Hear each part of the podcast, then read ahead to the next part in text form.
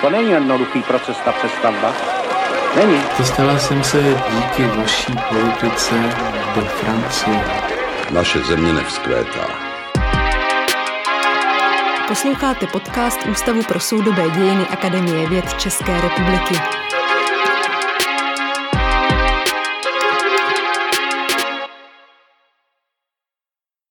Jsem potěšena, že vás přišlo tolik, protože zrovna dneska máme vzácnou návštěvu.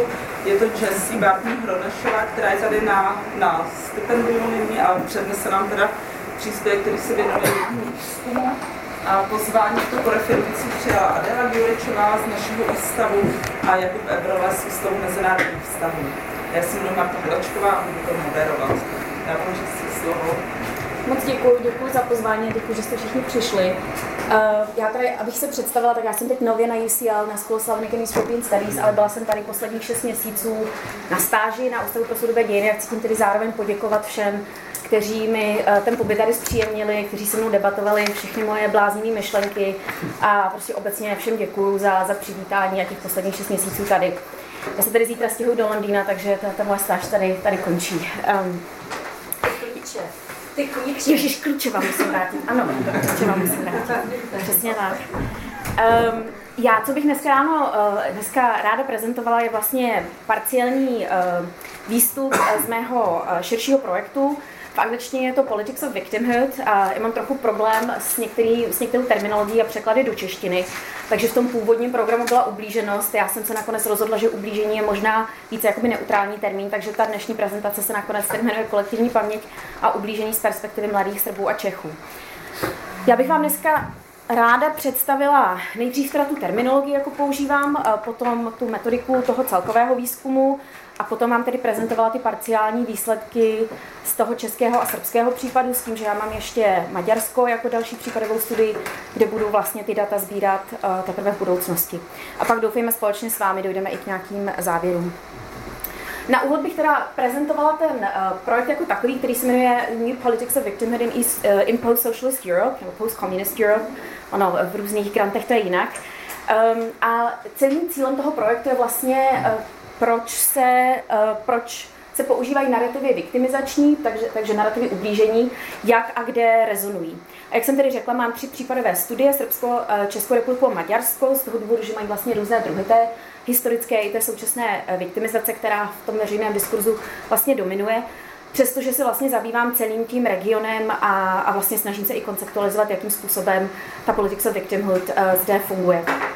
To ublížení jako takové já vlastně definuji jako sociálně politické vyjadřování identit, pozic a narrativů, které mohou být zapříčeněny zločiny, nespravedlností a traumaty, ale, a to je důležité, mohou také být převrácené, přivlastněné a vykonstruované. Což znamená, že já vlastně kombinuju dva druhy literatury nebo dvou proudů literatuře, která se zabíhá, zabírá tím konceptem victimhood. A to je na jednu stranu uh, historicko-politologická literatura a sociologická, teda, která se zabývá moderním nacionalismem, a v současnosti zároveň i, i populismem, ale i tu vlastně prvotní literaturu, která eh, se s tím konceptem victimhood opravdu seriózně zabývala, což je ta lidskoprávní, ten lidskoprávní pohled a transiční spravedlnost. A vlastně moje předchozí publikace eh, byly většinou právě v té doméně té transiční eh, spravedlnosti, transitional justice, jak je to v angličtině. Um, ten důvod toho projektu je na snadě, protože vlastně kromě toho, že eh, sledujeme nárůst nacionalismu, populismu a tak dále, tak i sledujeme nárůst používání viktimizačních narrativů. A to tedy nejenom v Evropě, ale po celém světě. Konec konců Donald Trump je vlastně největším uh, představitelem těchto viktimizačních narrativů na té, na té populistické úrovni. V té střední a jihovýchodní Evropě, té střední, východní a jihovýchodní Evropě Tedy můžeme uh, také sledovat uh, nejenom ty historické narrativy, tedy paměťovou politiku, kde ty viktimizační narrativy fungují, ale zároveň i v té populistické rovině, uh, rovině kde vidíme politika, který se prezentuje jako mučedník nebo oběť prostě třeba například liberálních elit a jako neprávem, neprávem poškozený.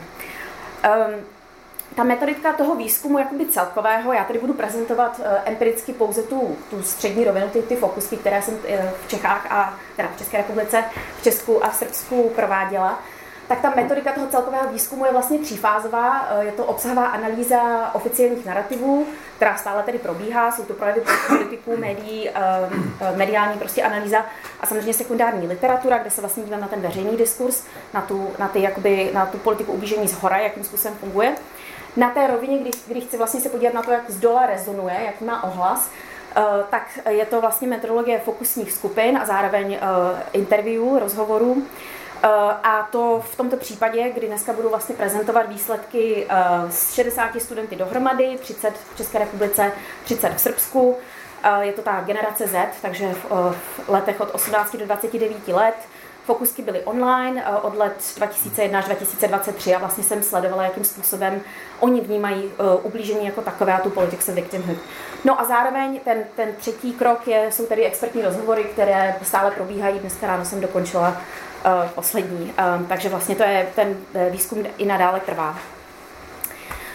Um, jakým způsobem teda to ublížení funguje v politice paměti, jak jsem řekla, eh, v tom, v tom, v tom našem regionu je to poměrně důležité, tak ty viktimizační narrativy uh, stále působí jako důležitý politický zdroj pro svou emotivní a mobilizační sílu, ty různá utrpení, křivdy a tak dále.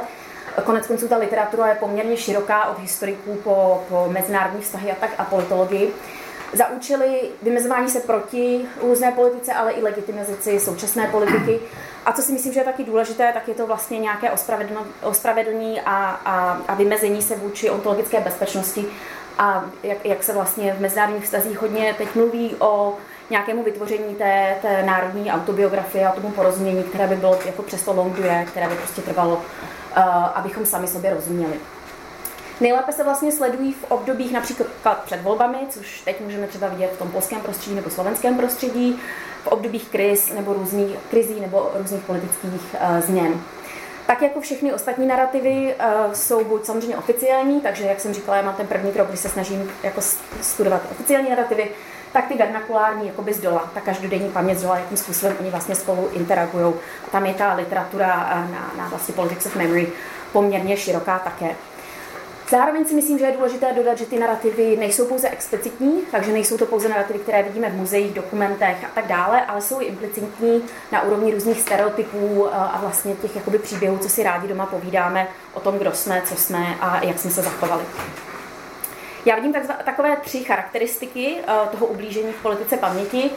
Je to uh, exkluzivní vztahová dynamika, která vlastně kopíruje nějaké sociální identity, která se projevuje na úrovni vztahů uh, mezi většinou a menšinou, ale i mezi menšinami, uh, na té politické úrovni mezi opozicí a vládou, ale samozřejmě, jak jsem řekla, i mezi státy. Ten, ta druhá charakteristika je nějaké vytváření morálních hierarchií. Moralita zde hraje velice důležitou roli. Ve chvíli, kdy se bavíme o ublížení, tak se bavíme samozřejmě o, o obětech a to se hlavně projevuje v, eh, v selektivní samozřejmě adaptaci paměti a to na úrovni toho, že vlastně jakoby eh, zveličujeme účast na všem dobrém eh, a na tom ublížení jako takovém a naopak se snažíme snížit jakoby participaci na těch všech jakoby zlých věcech v úzovkách.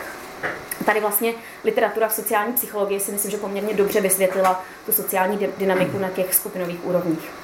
Ta poslední charakteristika je, že vlastně minulá spravedlnost se v těch diskurzech jakoby promítá do budoucnosti a to se hodně používá v bezpečnostní politice nebo v zahraniční politice, kdy se vlastně jakoby to teleologicky promítá, že to, jak, se, eh, jak to bylo minule, tak to jak by způsobuje nějaké nebezpečí a ohrožení i do budoucnosti, což samozřejmě spoustakrát eh, je eh, historické analogie relevantní, spoustakrát jsou samozřejmě překroucené a myslím si, že Vodák na to publikovala knížku celkem, celkem přesvědčivou.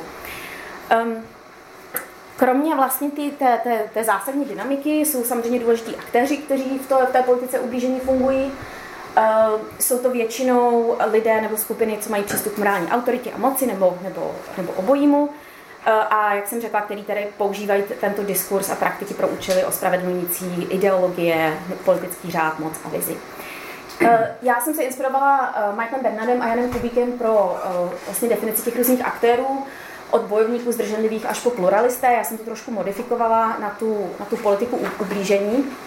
A ty bojovníci vlastně na obou stran, jestli to můžu tak říct, barikád, eh, přestože to je schematické a někteří samozřejmě patří do všech skupin, eh, tak většinou mají emotivně normativní přístup, snaží se jako být uh, proselytizers, nevím, jak se to přesně překládá, uh, a vlastně často esencializují tu problematiku. Zdrženlivý, nevím, proč mi to přeskakuje, se omlouvám. Eh, zdrženliví jsou eh, ti, kteří se z různých důvodů jakoby nevyjadřují na tou politikou ublížení, vlastně buď je to nezajímá, nebo je to příliš citlivé, nebo jsou implikováni a tudíž se jakoby do toho nepouštějí. No a ta poslední skupina, a mají vlastně takový pragmatický politický přístup, a ta poslední skupina pluralistů se vlastně snaží nacházet komplexnost a pozicionalitu a dívá se vlastně na to z různých pohledů, takže má vlastně jakby takový empatický přístup. Samozřejmě ve chvíli, kdy kdokoliv bude srovnávat Česko, Maďarsko, uh, Srbsko, tak eh, první otázka bude kontext je jiný, takže samozřejmě ano, kontext je strašně důležitý, nejenom eh, co se týče rozměru těch traumat a časového odstupu, ale zároveň ten politický a hlavně socioekonomický profil země, který, eh, který si myslím, že hraje jako velkou roli. Takže kdybych na základě těch oficiálních narrativů se snažila um, charakterizovat ten srbský případ, tak vlastně zde vidíme celou škálu bojovníků, a to eh, v řadě vlastně těch vládních režimních struktur eh, Alexandra Vučiča a, Vučiče a jeho vládní strany SNS. Eh, a to zejména od roku 2012, kdy vlastně mu se podařilo centralizovat média poměrně rychle a konsolidovat moc v Srbsku. Tím, že on byl ministr informací za Miloševičovy vlády, tak on vlastně má poměrně velkou zkušenost s propagandou a vlastně se mu podařilo vytvořit eh, poměrně silné, eh, dominantní hegemonické diskurzy ohledně toho, co se vlastně stalo hlavně v té nedávné minulosti.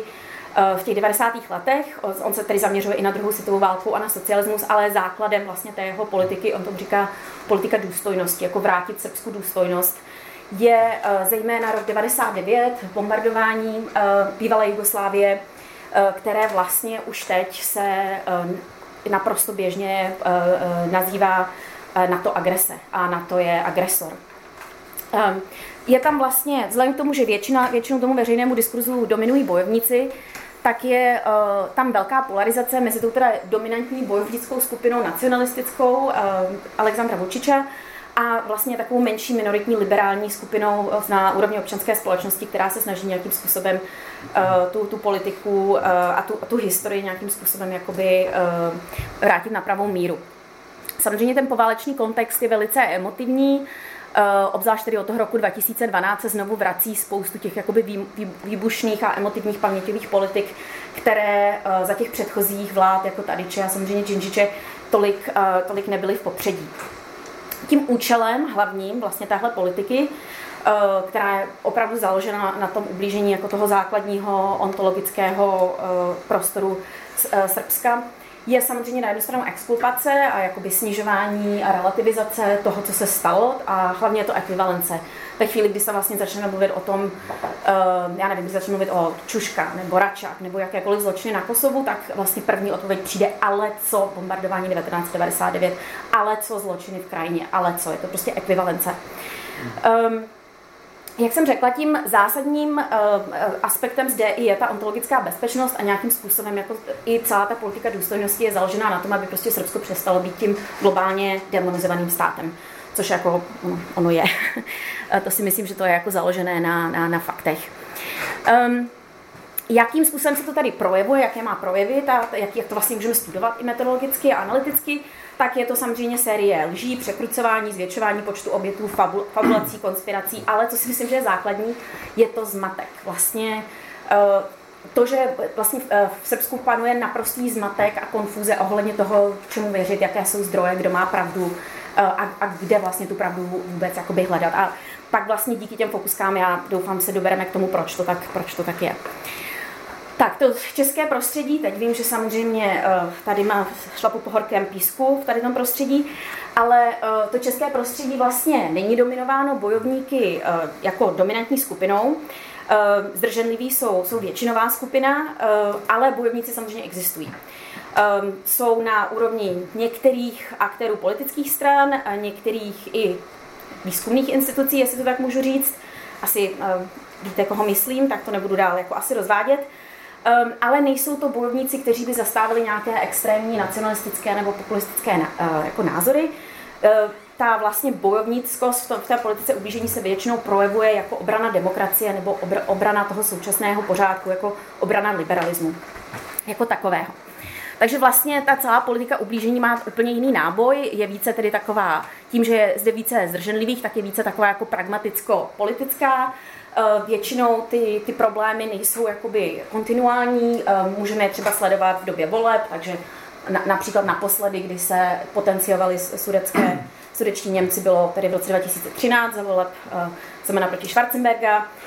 Ale uh, máme pořád nějaké stálice, to, to, ten zásadní rozpory jsou tedy o uh, rozhodně ta nevyřešená otázka vyrovnání se s komunismem jako takovým. Například samozřejmě spolupráce, ta vždycky vyvstane v období nějakých voleb, nebo když se řeší jakékoliv jmenování. Konec konců těch kaus jsme teď měli několik. Eh, a, a zároveň eh, vlastně se jedná i o úrovni toho, že vlastně víme, které jsou naše traumatické momenty a vlastně schematicky se, se vůči ním nějakým způsobem vymezujeme a ve chvíli, kdy se do toho snaží někdo trošku zavést víc jakoby uh, jiný názor, tak, uh, tak vlastně bojovníci se proti tomu, proti tomu postaví. Zároveň za, samozřejmě za té Babišovy politiky jsme měli hodně politiku ublížení a stále ji tady máme, protože on je stále jako samozřejmě důležitým politickým aktérem. Eh, té populistické eh, politiky ublížení, kde vlastně i dnes Babiš se prostě staví jako do, do roli toho ublíženého eh, kvůli všem těm jako liberálním strukturám a vlastně on je, on je viktimizován tím, tím právním státem jako takovým.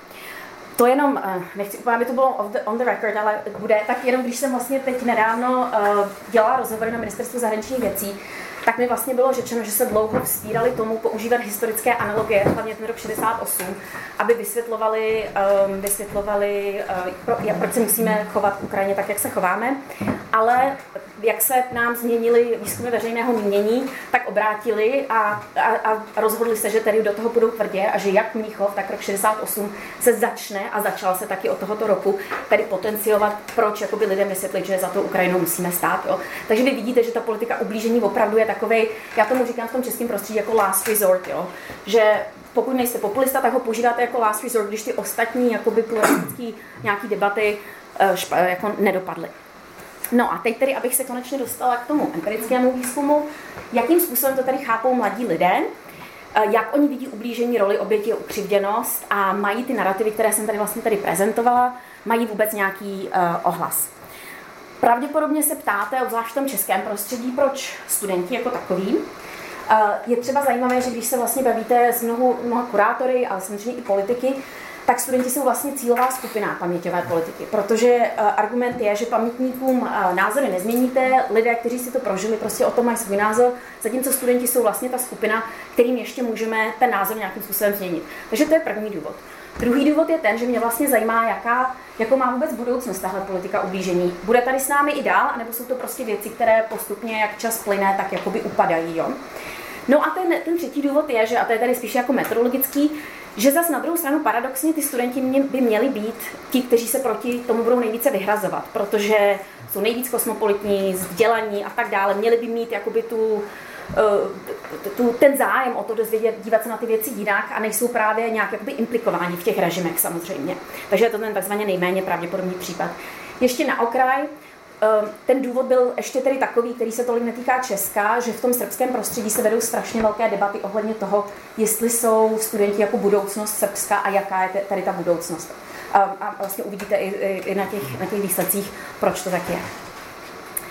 Tak v tom srbském prostředí um, vlastně, když já jsem začala ty fokusky, jakoby, že se mi moc nevysvětlila, já jsem vysvětlila teda očiny výzkum, ale zeptala jsem se jich první na asociaci. Jaké máte vlastně asociace s termíny jako ublížení, ukřivděnost a, a, a oběť. Jo. Takže žrtve, taky se to špatně překládá do srbštiny. Um, a vlastně bylo Podobná odpověď byla první, jako v tom českém případu, což byla šikana profesorů na univerzitách a obecně prostě jako šikana, kterou oni si, si prožívají, takže to nechám stranou, to není zájmem mého výzkumu.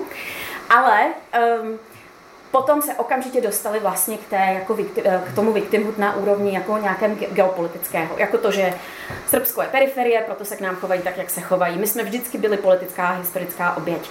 A pak vlastně najeli všechny ty, de facto všechny ty narrativy Alexandra Vučiče, oběť agresora na to, oběť Ameriky, oběť Kosova, takže ten diskurs, že vlastně Srbsko je vydíráno tou kosovskou otázkou, aby se nedostalo do Evropské unie. A zároveň, a to třeba pro mě, přestože jsem v Srbsku žila a tomu prostředí poměrně rozumím, ale vidím, jak se to změnilo za těch deset let toho Vučičova živo, uh, uh, režimu, tak když se řeklo slovo oběť a Kosovo, tak jejich asociace byly srbské oběti na Kosovo. Zatímco moje asociace je samozřejmě kosovští Albánci. to vlastně moc nerezonovalo, jenom dva studenti řekli, možná i kosovští Albánci. No a oni se vlastně všichni uh, cítili jako právoplatně jako oběti systému a politiky vlastně Alexandra Vučiča a vymezovali se vůči té politice, přestože tady přijímali ty narrativy. Já jsem tady eh, dala takový delší narrativ, který si myslím, že poměrně jakoby vystihoval. Nemohla bych říct, že všech těch 30 studentů by tohle podepsalo. To určitě ne, ale jsou zde aspekty, která by jako dobře 60% by se s tímto identifikovalo. Vlastně ta, ten první díl uh, tohohle narrativu, toho vlastně, jak mi tento student odpověděl na, na reakci, co se týče války na Ukrajině, kdy, kdy Srbsko se ne, nepřidalo k sankcím a má vlastně de facto pro ruský přístup, tak mi to bylo vysvětleno na základě historických analogií, že v 90. letech na nás taky někdo uvalil sankce, my víme, jaké to je, prostě to dělat nebudeme. Navíc nejsme povinni přijmout postoj, eh, který má Evropská unie, protože nejsme členy. Samozřejmě Srbsko je kandidát, není člen. Eh, a bylo to, což je vlastně zase ten diskurs Alexandra Vučiča. Zároveň je tam Orbánův diskurs, který teda Vučič eh, přejímá, takže tam je i jako eh, transnacionální dimenze tady toho. Máme zájem na míru, jsme malá země, nemůžeme se vměšovat do politiky velmocí. Takže zase je tady jakoby ta geopolitická malost v úzkách, ta bída malých národů a že se prostě nemůže jakoby vměšovat do té politiky velkých. Ale vlastně čím to všechno rezonuje a čím vlastně většina těch debat vždycky skončila je, co nám oni mají co říkat, když to takhle dopadlo, jak to dopadlo s Kosovem. Oni nás bombardovali bez souhlasu Rady bezpečnosti, ano, pravda, to je pravda. Eh, a Kosovo je součástí Srbska a prostě bude a vlastně nezávislost Kosova je nelegální, což samozřejmě je mnohem komplexnější a vlastně pravda to není podle, podle těch uh, um, rozhodnutí sou, uh, soudů Mezinárodního soudního dvora. No a pak vlastně vidíte, úplně může se perfektně vystupovat v těch posledních dvou větách, jakým způsobem se přebírá ten narrativ. Nikdy nezapomeneme na nevinné oběti, malé děti, které na to zabilo v roce 1999, protože jsme se bránili albánským teroristům. Na to bombardovalo Srbsko bez souhlasu Rady bezpečnosti a bezdůvodně zabilo tisíce nevinných lidí. To je vlastně zase, vlastně Aleksandr Vučiš má každý rok komemorace ve školách, je teď e, den, já jsem zapomněla přesně, obětem roku 99, kdy učitelé chudáci moc nevědí, co mají s těma dětma dělat, ale musí prostě sedět a mluvit, teda, co se stalo jako během té agrese na to. 24. Eh, eh, března 99. A co je důležité je, že eh, Vučič používá ehm, číslo 2,5 tisíce nevinných obětí, protože tady zabilo tisíce nevinných lidí, zatímco vlastně celkově bylo 206, to je stejně obrovské číslo samozřejmě, 206 civilistů srbského nebo, nebo černohorského původu. Takže vlastně to číslo je dvojnásobně, sorry, desetinásobně vyšší.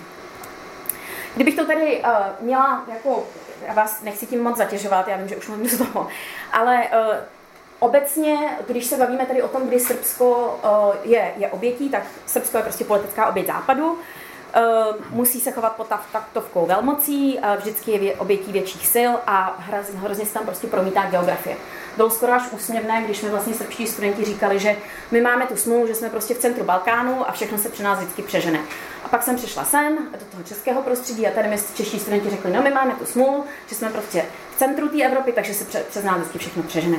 Takže jakoby ta validní malost těch národů se tady vlastně jako hrozně, hrozně podepsala a je reflektovaná těmi studenty. Jo? Um, agrese na to má ten problém, že vlastně není kontextualizovaná, takže to vypadá jako agrese z čistého nebe, což taky agrese to slovo, že jo, um, uh, asociuje. Jo? To je prostě z čistého nebe, nebe, nemělo to žádný tečku A, B, C a D pak byla jako to bombardování na to. Že? Vlastně já jsem těch 30 studentek v Srbsku měla jednu studentku, která, uh, která vlastně se vším nesouhlasila.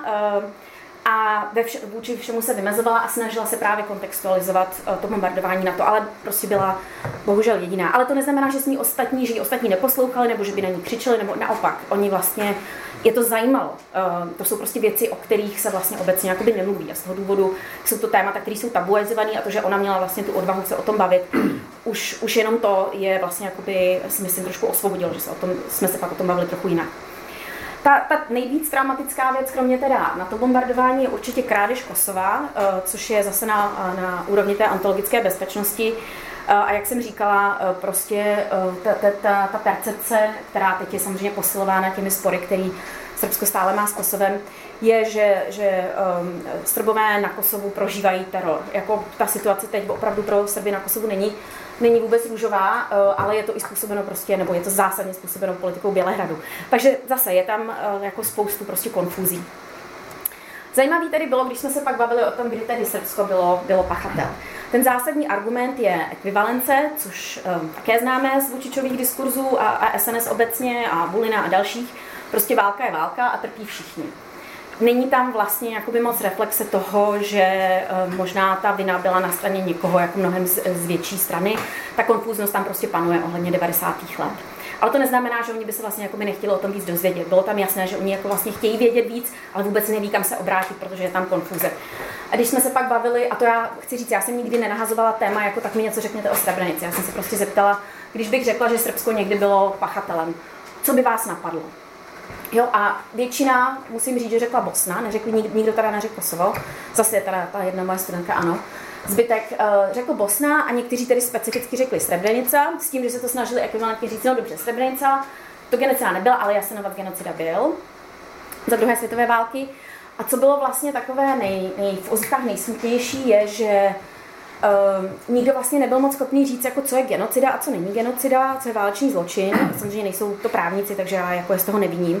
Ale byla tam naprostá jistota, že Srebrenica genocida nebyla, přestože tam jako žádná ta faktografická báze Uh, taky nebyla, co se přesně stalo, kdo v tom byl implikován, uh, jako kdo je Radko Mladič, kdo je Radovan Karadžič a tak dále.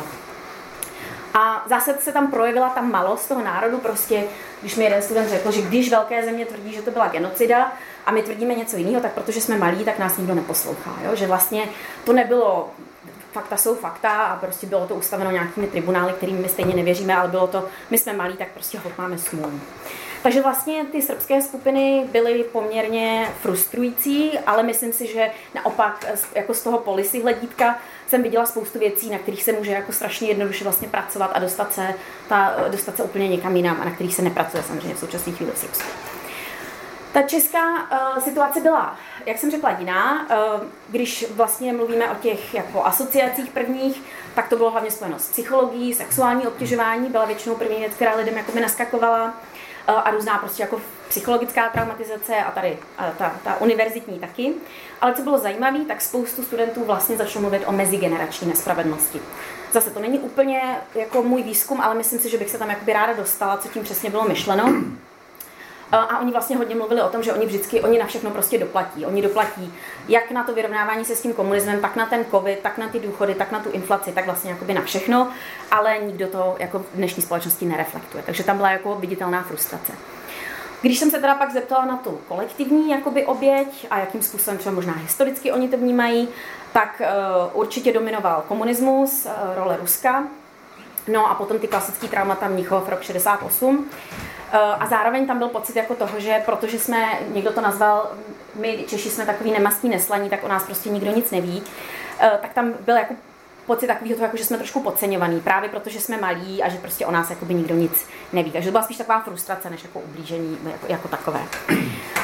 Nedá se identifikovat jeden narrativ. Jo. Těch hlavních narrativů bylo, bylo víc, um, což si myslím, že prostě reflektuje tu, tu veřejnou diskuzi, kterou tady máme, která, jak jsem říkala, je i fluktuidní. Um, ale byla tam zase uh, v podstatě ta, ta malost, jakoby, ten pocit toho, že historicky jsme byli tedy šikanovaní ze strany Německa nebo Ruska, že jsme byli loutky, že jsme byli hodně utlačovaní. A byla tam mnohem větší reflexe třeba termínu kolonizace, který v tom srbském prostředí zase tak jako reflektovaný nebyl kdy jedna studentka eh, vlastně řekla, že my jsme nemohli nikoho kolonizovat, takže jsme nemohli vlastně jako nikoho viktimizovat, jako nemohli jsme vládnout nad lidma. Eh, a my jsme se vždycky dostali do patové situace, protože jsme si museli jako vybrat, ke kterému velkému národu se jakoby přimkneme. Takže zase jakoby ta geopolitický, ten geopolitický náboj tam prostě byl. Eh, co se týká České jako oběti, tak vlastně panoval názor, že historicky jsme oběti určitě byli, ale v současné chvíli nejsme. Eh, a navíc, že když jsme byli historicky obětí, tak uh, ne vždy to bylo jako, jako pasivní oběť, jo? Přestože jako loutka a tak dále tam rezonovalo, tak tam byl vlastně rozdíl mezi některými studenti, kteří se k tomu dostanou, ale kteří měli pocit, že na některých věcech my jsme participovali. Takže ten první, ten první narrativ byl určitě, jak jsem řekla, to geopolitický. My spadáme do těch historických patálí jako oběť eh, kvůli té geografické pozici a to bylo i spojeno s tím jako kudelským vytržením ze, zá, ze, ze západu jako hodně se tam debatovalo, jestli jsme západní, východní, střední a tak dále. Ehm, byl tam vlastně názor, že východní jsme nikdy nebyli, nebo byli, ale jako bylo to vlastně špatně a, a, sna, a, snažíme, se, a snažíme se z toho jakoby vymanit. Potom samozřejmě všichni eh, se hodně se debatovalo o Mnichovu. Myslím si, že to bylo jako hodně schematický, co se Mnichovu týče. Jenom jeden student vlastně řekl, že to je křivda, co pořád trvá, protože už vlastně jsme méně cenější země jako industriálně a průmyslově, ale zbytek vlastně bylo jako hodně schematický jenom z toho důvodu, že to vlastně bylo bez nás, bez naší participace. No, nej, nejzajímavější debaty určitě byly rozhodně eh, kolem komunismu eh, a to, jakým způsobem tady my jsme se na tom komunismu podíleli nebo nepodíleli, a to tedy rok 46, 48 a tak dále. Eh, názor určitě pomenoval, že rok 68 za to jsme nemohli, to jsme byli v područí, to, to bylo mimo, jako naší, mimo naší kontrolu, ale v tom, na tom začátku toho komunismu jsme, jak to někdo řekl, šli Sovětům na ruku. A tady si myslím, že tady vlastně byl ten největší, ta největší ne, nebyla polarizace. Jo. Nechci říct vůbec, nebyly absolutně žádné polarizace, lidi prostě slušně vyjadřovali své názory, ale někdo měl prostě jiný a myslel si, ne, ten komunismus přeci jenom jako, co jsme mohli dělat, malá země, jako prostě jsme museli jít tak, jak pod jejich tak, eh, taktovkou. No a taky vlastně ten rok 68 uh, by, by, jako, eh, zmiňovali i slovo, i slovo kolonizace. No, pak bylo zajímavé, když jsem se tady vlastně ptala, kdy bylo Česko pachatelem, tak uh, jestli si něco můžu vybavit, tak všichni si vybavili odsun, což jako je posun samozřejmě určitě od, od 90. let, uh, ale občas nad tím jako dlouho uvažovali, nebyli si tedy jistí, jestli jsme někdy byli pachatelem a vlastně nebyla, kromě Mnichova vlastně jsme se vůbec nebavili o druhé světové válce. U, rozhodně jsme se nebavili o, o židovské otázce. Já jsem jednou se tady direktně jakby na to zeptala. Zeptala jsem se i na romskou otázku. A vlastně mi bylo řečeno, že eh, co se romské otázky týče, to není státní politika, to je o jednotlivcích, to jsou třeba rasisti, ale že navíc si to Romové jakoby způsobili sami a že Židé tady nebyli persekuováni Čechy, ale, ale Němci.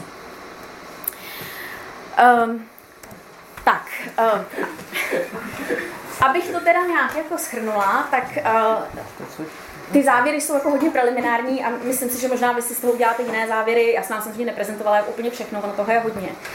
Uh, ale uh, jako v tom, v tom srbském prostředí je evidentní, jak moc ty viktimizační narrativy rezonují, jak se vlastně přijímají, protože tam můžete jako verbatim některý jakoby vysledovat. V tom českém prostředí je to mnohem těžší, protože prostě těch, těch narrativů je celkem dost, ale jsou tam některý dominantní a ty si taky teda bohužel myslím, že jsou hodně jako, jako přejmány. Uh, já jsem z toho tak uh, jako pochopila, že vlastně těm studentům ty viktimizační narrativy vysvětlovaly pocitované jako nedostatky v těch národních hrdinách z jejich jakoby pohledu uh, jako strašně je tlačilo, že jsme se jako nebránili nikdy v úvozovkách, takže jako Mnichov a že, že nás to vytrhlo z našeho přirozeného vývoje. No a v tom Srbsku bylo jako evidentní, že prostě nechtějí být tou orientalizovanou zemí na margině vlastně jakékoliv politiky, která je, která je dominovaná jako buď Ruskem nebo, nebo hlavně tím západem. Um, zároveň prostě v kombinaci s politikou, například vůči Ukrajině nebo těm minoritám, Eh, bylo jasné, že to jakoby nabízelo určitý historický rámec, logické opodstatnění, i tu jako nějakou identitární politiku a ontologickou bezpečnost. Jak vysvětlit ty rozdíly, tak jako já bych to rozhodně hledala v socializaci. Samozřejmě ten socioekonomický profil těch zemí je, je jiný. Srbsko je prostě, není to chudá země, ale jako je to lower uh, middle income country. Uh, rozhodně na, na úrovni nějaké bezpečnosti, přeci jenom jako Srbsko má nevyřešené jako teritoriální uh, problémy, um, je to samozřejmě i vzdálenost od těch traumat, od těch konfliktů a tak dále, ale třeba bylo zajímavé, že v tom českém prostředí se víc mluvilo jakoby o tom, co se povídá v rodině, v tom srbském prostředí se o rodinách vlastně tolik nemluvilo. Mluvilo se hlavně o médiích, sociálních sítích a tak dále. Jo. A samozřejmě Srbsko, myslím, na světě je rankovaný jako druhá nebo třetí země s prevalencí konspiračních teorií po Indii a co tam myslím, do, myslím, že no, Severní Makedonie nebo někdo takový. Um, takže vlastně ta srbská situace opravdu dává velký otazník na ten transformační potenciál té mladé generace, ale to si myslím, že není jako ztracená vůbec nějaká, nějaká, uh, nějaký případ, že uh, je prostě evidentní, že není to jenom vzdělávací politiku, ale myslím, že hlavně tou mediální sféru, která se musí změnit. Taky v tom Srbsku byly viditelné genderový rozdíly, dokonce jsem měla i případ, kde nějaký student se jako napovídal její pří, přípel. Já jsem to pak, když jsem to přeposlouchávala, jako slyšela, jaký vlastně říká ty odpovědi, co ona má říkat. Když jsem pak měla jednu jenom ženskou fokusku, tak ta dynamika byla úplně jiná. To v tom českém prostředí vlastně nebylo. V tom českém prostředí byla ohromná oborová uh, rozdílnost. Jo? Že vlastně nejzajímavější, jako z mého pohledu, a ani nebyli historici, se omlouvám, ale byli, byli to lidi, byli to studenti, co studovali třeba umění, jo, nebo prostě nějakou kulturu, nějaký prostě kulturní obory, zatímco ty, ty inženýři a tak, ty to vlastně de facto jakoby vůbec nezajímalo. Takže tam byla spíš až jakoby, jakoby lhostejnost. A, a, tak já bych to asi tady nechala a, a těším se na debatu. Tak moc děkuji za příspěvek. My teď postupně dám slovo Adéle a pak uh, Jakubovi Eberlemu a potom bude debata. Tam myslím, že bude, bude více. Děkuji. Já budu úplně stručná. My jsme s Česí toho hodně v průběhu uh, probrali, hodně jsme si o tom povídali. Uh, mě, když jsem teď viděla ten, ten výstup z toho jejího letního letního uh, výzkumu empirického nebo, nebo, nebo terénního, eh, tak mě to prostě hlavně těší jako takový krásný příspěvek k tomu chápání toho, co je to být malý stát. Jo. A vůbec jako nahlídnout to Česko, Srbsko a Maďarsko jako ty tři malé státy a to nám tu ještě chyběl ten největší z malých států, tedy Maďaři. Jo, že to je opravdu prostě nějaký, nějaký hrozně důležitý obraz a, a mě to z toho materiálu, protože já jsem měla teda nahlídnout trochu do těch odpovědí jakoby ve větším, ve větším rozsahu, než jak to tady Jessie prezentovala, tak to mě, to mě přijde úplně fascinující, že to je prostě tak hrozně důležitý pro to, pro to jako politické sebevnímání, historické sebevnímání, pamětní sebevnímání.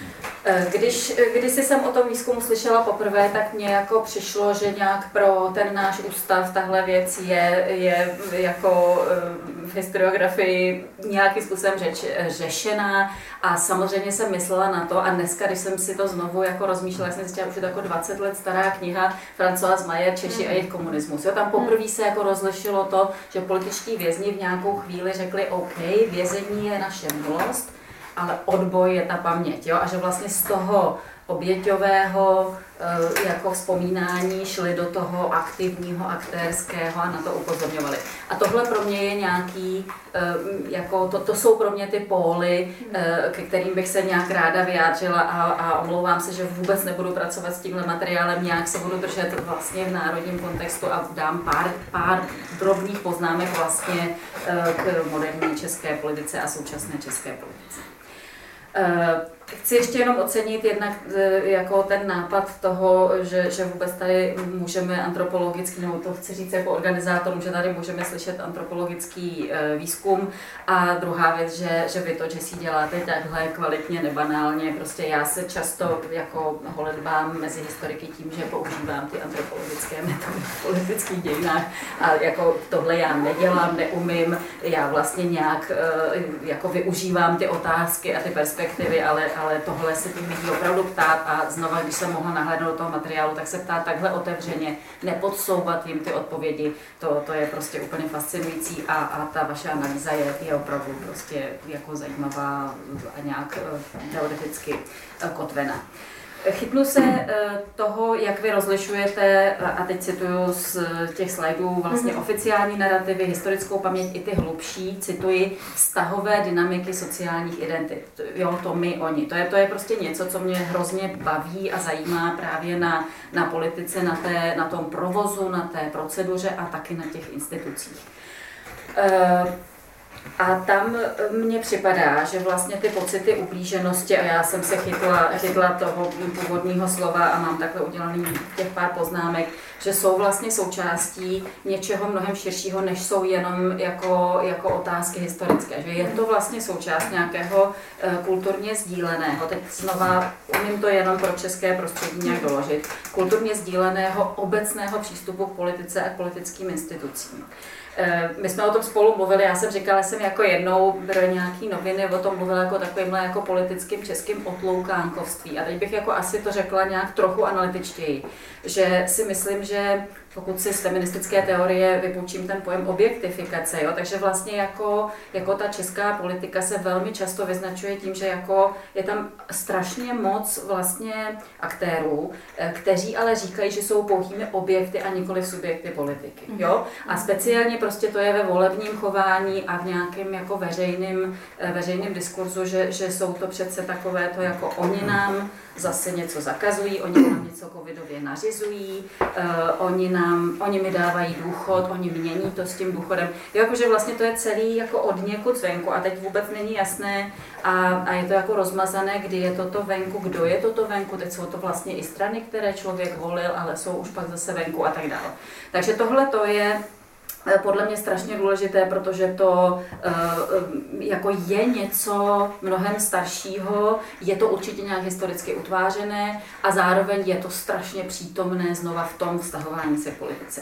Eh, další rozměry téhož jsou to, že, že mm, jako v tu chvíli vlastně politika je popisována pomocí nějakého moralizujícího jazyka, jo, a tím se jako hrozně dostávám blízko toho, a nikoliv, že by se stanovovala nějaká jako věcná kritéria hodnocení té politiky. To znamená, třeba obstrukce v parlamentu jsou někdy jako dobrá věc a někdy špatná věc. Jo? Tam jde o to, kdo to dělá a, a jako vlastně, jak já se k tomu vztahuju. Někdy to je něco, co jako jediné zbývá těm chudákům opozici proti tomu tyranovi a někdy je to prostě populismus, který nám tam obstruuje. Jo? Tak jenom jako to nemá žádný jako věcný rozlišující kritérium a je to, je to vlastně jenom, jenom jako mm, pohazování s tou, s tou obětí a s tím výnikem. A třetí rozměr, kterým se to, v kterém se to eh, projevuje, je vlastně ta personifikace politiky a to, že politika najednou neobsahuje instituce, přitom vlastně ústava jako do ní jako vkládá instituce a prezident není instituce a prezident je buď Zeman, anebo Pavel, jako to jsou, anebo jich ještě nějaký byli další, jo? Ale, ale jako je to, je to vždycky ta konkrétní osoba. A teď tohle, já teď mluvím o nějakém takovémhle, a eh, říkám to, vím, že to říkám hrozně vágně, ale jsou to opravdu jenom poznámky, a nějakým způsobem vlastně jako podobně o tom, eh, podobně tyhle jako triky používá i ta elita, i, ten, i ty aktéři. A tam je třeba fascinující to, že, že jako se umí ta elita také přesmíknout z toho, z té oběti v toho aktéra. Jo? A že my jsme jako najednou byli všichni svědky minulý rok, zhruba někdy v únoru, jako že jsme začali ten Mnichov mít odčiněn, tady cituju o to komráda, jako který řekl, už jsme Mnichov odčinili, jako teď poprvé jako už nás neovládá. A, e, a jako vlastně to s tou obětí se, se řekla, ten hovor se převádí na tu, e, na tu otázku viny, a e, tam najednou jako toho vyníka máme úplně takového jako jasného, teď, teď ho právě historicky e, strašně jako rozšíříme, že jo, není jasný, co je hranice mezi Ruskem, Sovětským svazem, studenou válkou, současností. Je to úplně prostě jako jeden velký vyník. A a zároveň vlastně jako tenhle narrativ vůbec nezajímají ty oběti. A možná, že bych řekla, že, že jako viktimizační narrativ se vyznačuje tím, že mě ty oběti a to, kolik jich opravdu bylo a kdo to byl, vlastně vůbec nezajímají. Mm-hmm. To jsou moje poznámky, které jsou prostě takhle, takhle nejasné, ale mám dvě otázky, které tady rovnou teď, eh, teď, eh, teď jako vyslovím. Není to, ty otázky nejsou prostě kritika, nejsou to jako nějaký analytický poznámky, jsou to opravdu dvě věci, které mě zajímají. Jednak vy jste se dotkla mm, toho genderového rozdílu v tom, co jste to pozorovala. A mě by opravdu strašně zajímalo, jestli jsou, eh, jestli jsou nějaké genderově rozlišující prostě obsahy kolektivní paměti. Jestli jste se s něčím takovýmhle, nebo jestli to tady můžete nějak jednoduše formulovat. Já jsem se na tohle jako mnohokrát snažila ptát do eh, různých českých právě jako feministických eh, teoretiček a, a vlastně většinou se ta řeč, eh, mrkám tamhle na Markétu devátou, že jsme se snažili jako Věry Sokolové na to ptát, jo, a ona se ta řeč jako stočí k tomu, jako že pomníky a vzpomínání je patriarchální. Ale já se ptám na něco jiného a vy jste vlastně se toho nějak mohla dotknout, vy jste tam měla nějaké příslušníky různých genderových skupin a já se ptám na to, jestli, jste tam, jestli to jako lze nějak, eh, nějak popsat. A druhá moje otázka, zase jenom mě to zajímá, je vlastně jako europeizace v téhle debatě. To znamená, tam jako ti Srbové si i stěžují na to, že je do EU nevemou, i jsou oběti toho západu a, a co teda v tom ti Češi a, a Evropská unie. Děkuji. Já rovnou. Dobře, já mám spoustu poznámek, které jsou jako dost uh, neorganizované, tak se pokusím jako přidat nějaký aspoň trošku učesaný formě. První bod, který jsem vlastně si kladu tu otázku, teď ještě tím spíš po té prezentaci je, že já vlastně úplně nerozumím tomu, jakou ty jako zajímáš, zaujímáš tu pozicionalitu vůči tomu. Jo, zkusím vysvětlit. To první věc je, Začnu to jednoduchým. Ty, i, I v té prezentaci jsme o Češi, jak jsi říkala my, a když Ostrově, jak jsi říkala oni. Jo. A moje otázka je, nakolik tohleto třeba může jako nějakým způsobem ovlivňovat, jak to data vyzbíráš, protože pokud oni s tebou mluví, jako s nějakou, a teď to neříkáme, ale privilegovanou prostě jako výzkumnicí s evropským grantem z prestižní univerzity, která zase přijela zkoumat, jaký jste uměli ty svoje traumata. Tak jako to nějakým způsobem ovlivňuje to, jak s tebou mluví. Přičemž předpokládám, že třeba tvoje pozice vůči těm Čechům a Češkám bude jako asi trošku jiná v rámci té skupiny. Jestli to nějak jako reflektuješ, případně s tím pracuješ, protože to podle mě je věc, která se jako může, nebo dokonce možná musí, promítat jak do té vlastně tvojí jako to, jak generuješ ty data, když to řeknu takhle prostě vošklivým jako, jako žargonem, tak možná do toho, je interpretuješ. To je pak druhá rovina té pozicionality. Jo. Ty jako, jako tak nějak jako tam, nebo nebylo mi jasný z toho, protože ty chvíli říkáš, jsou ty narrativy, jako to jsou nějaké struktury, ty kultury paměti a tak. Ale pak jako by se do toho chtěla jako nejenom fact checkovat, říkat jim prostě nejednou, ale tohle to není pravda, prostě, protože tohle bylo nějak jako jinak, jako jo, a tady dokonce soud uznal, že něco jako je jinak, jo. A jako jindy, jindy vlastně jako děláš to, je to pro tebe důležitý, prostě tohleto. Nebo je pro tebe narrativ jako nějaká struktura, prostě, kterou ty zkoumáš ve smyslu, jakou má třeba politickou funkci.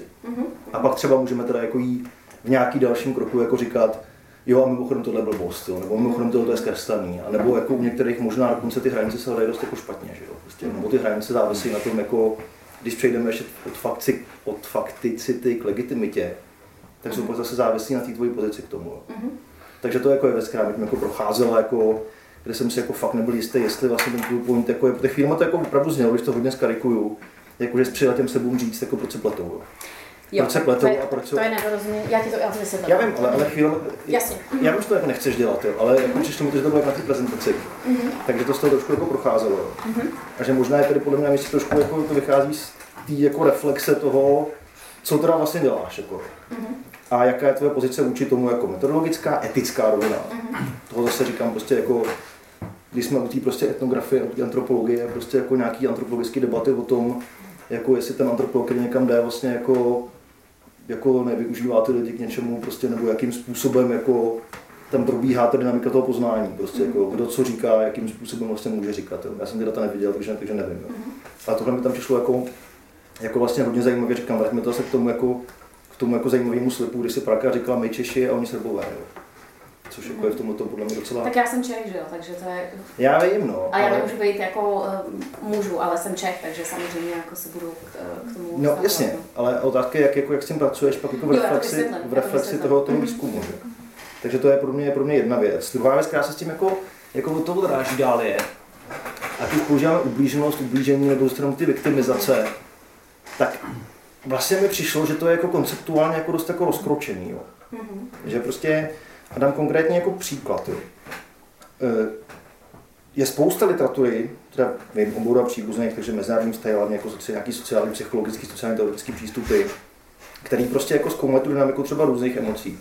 A zajímavá viktimizace může být jak dynamika vzteků, což je ale jako nějaká emoce, která jako implikuje jako nějakou reakci, že jo. Ale stejně tak jako dynamika třeba bezmoci, která jako implikuje něco úplně opačného. Jo. A tyhle ty věci mi přesně tedy jako docela, do sebe, do sebe jako tak zapadají jako všechny. A trošku se to možná jako stírá, možná bych to chtěl trošku jako, jako rozlišit, co přesně to je a stáhnout to k nějakým, k nějakým věcem, který se, k literaturám, které se používají. Je to třeba, ty tam několikrát zmiňuješ to trauma, jo, jakým způsobem jako třeba se to vstupuje k té literatuře o traumatu. Eh, K tomu zase patří i to, co si ty jako trošku naznačila, primární versus sekundární trauma. Jo, protože prostě tady podle mě nejde nutně jenom o ten časový odstup, ale to je další jako point. Asi mi tady přijde vlastně důležitý jako zamyslet se nad tím, a to možná děláš v tom širším výzkumu, a to říkala trošku, trošku Elena, tedy jako jaká je třeba nějaká ta emocionální kultura té širší společnosti, ve které ty příběhy vznikají. Jako, jako nějaký širší narrativní vzorce, prostě širší autobiografie, ve kterých jsou pak tyhle ty různé věci jako vzpomínané. Protože oni jsou vzpomínaní jako součást nějakého širšího příběhu. Poslouchali jste podcast Ústavu pro soudobé dějiny Akademie věd České republiky. Další díly si můžete poslechnout na našem webu usd.cas.cz nebo na Spotify.